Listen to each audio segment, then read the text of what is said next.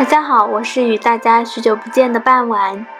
自上一次讲过短序之后呢，今天要开始我们第一页的故事啦。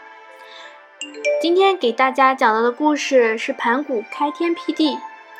盘古呢，大家一定都很熟悉，就是中国神话传说中的一个人物。关于盘古的传说有非常多的版本，但都普遍认为盘古是开天辟地的人物。《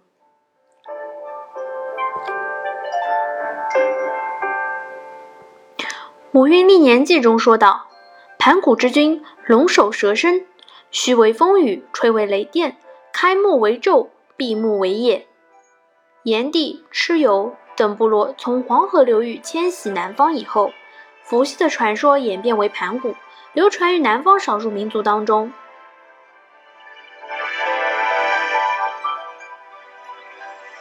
有人认为。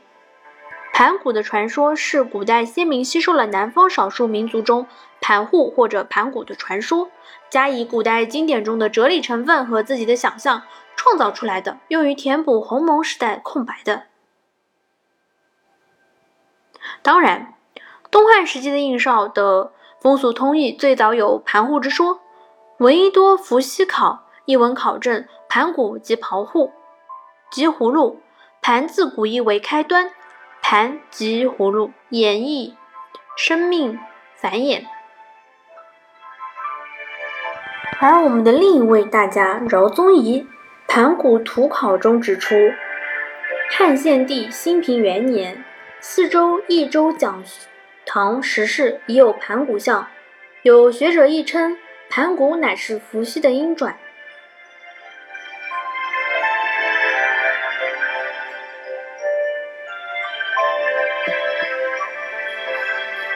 盘古的故事较早见于三国时候徐整作的《三武历记》，天地混沌如鸡子，盘古生在其中万八千岁，天地开阔，阳清为天，阴浊为地，盘古在其中一日九变，神与天，圣与地，天日高一丈，地日厚一丈，盘古日长一丈，如此万八千岁，天数极高。地数极深，盘古极长，故天去地九万里，后乃有三皇？天气蒙红，萌芽滋始，遂分天地，照立乾坤，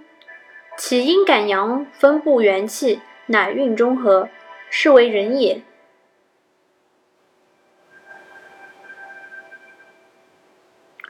首生盘古垂死化身。气沉风云，身为雷霆，左眼为日，右眼为月，四肢五体为四极五岳，血液为江河，经脉为地理，肌肉为田土，发为星辰，皮肤为草木，耻骨为金石，精髓为珠玉，汗流为雨泽，身之诸蛇虫，因风所感，化为离蒙。我给大家解释一下，盘古开天破地的记载越来越多起来，并发展为他死后头化为东岳，腹化为中岳，左臂化为南岳，右臂则化为了北岳，足化为西岳，眼睛化为太阳和月亮，泪水化为江河，呼气化为风，声音化为雷电，夫妻二人化为阴阳。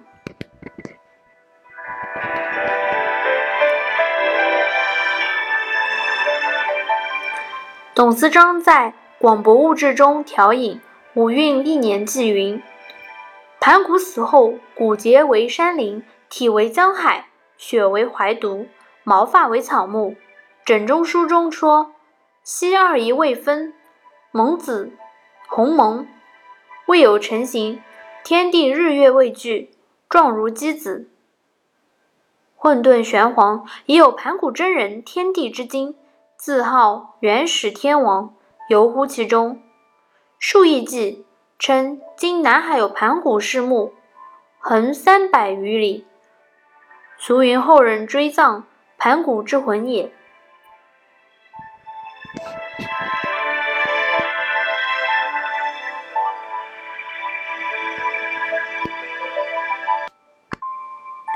感谢大家的收听，我们明天见哦，再见。